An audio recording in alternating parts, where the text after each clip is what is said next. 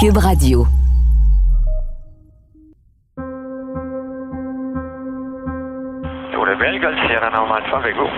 Je m'appelle Marie-Christine Noël. Je suis journaliste au bureau d'enquête de Québecor. Ça fait quatre ans que je commente l'affaire du pilote Normand Dubé, condamné pour le sabotage des lignes d'Hydro-Québec avec son avion. Et à chaque fois que j'ai l'impression de me rapprocher d'une conclusion, ben il y a un rebondissement qui vient tout changer. C'est un crime totalement prémédité. Là. On s'est attaqué aux, aux installations les plus importantes dans le but justement de faire mal à Hydro-Québec. À la suite du sabotage des lignes de transport d'Hydro-Québec, le procès a été placé sous le sceau de la sécurité nationale. Le crime est considéré comme tellement dangereux que certains détails vont rester secrets à tout jamais. C'est gros, là. Est-ce qu'il y a des choses que vous auriez fait différemment? Dans toute cette histoire-là depuis les dernières années?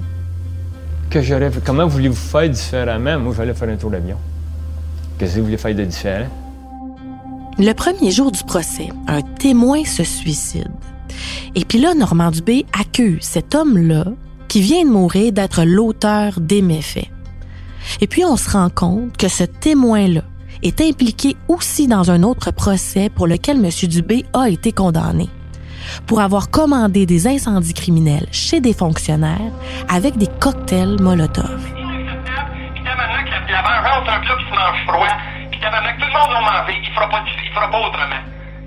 La toile de fond des dossiers de M. Dubé, c'est celle-là, la vengeance. Monsieur qui est incapable de gérer sa colère, de gérer ses conflits et qui, par vengeance, s'est attaqué euh, à Hydro-Québec.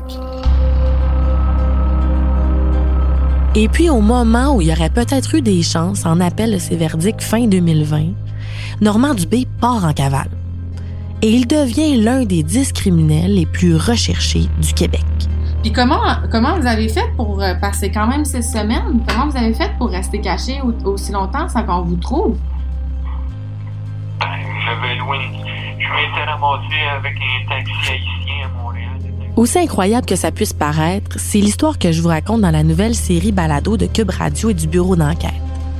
Par pure vengeance. Est-ce qu'après deux procès, quatre ans d'enquête, est-ce qu'il y a des éléments que je pourrais rapporter cette fois-ci qui nous permettraient de mieux comprendre ce qui se serait passé et de savoir s'il a commis les méfaits par pure vengeance? La série est disponible sur Cube, dans la section Cube Radio et sur les autres plateformes de balado.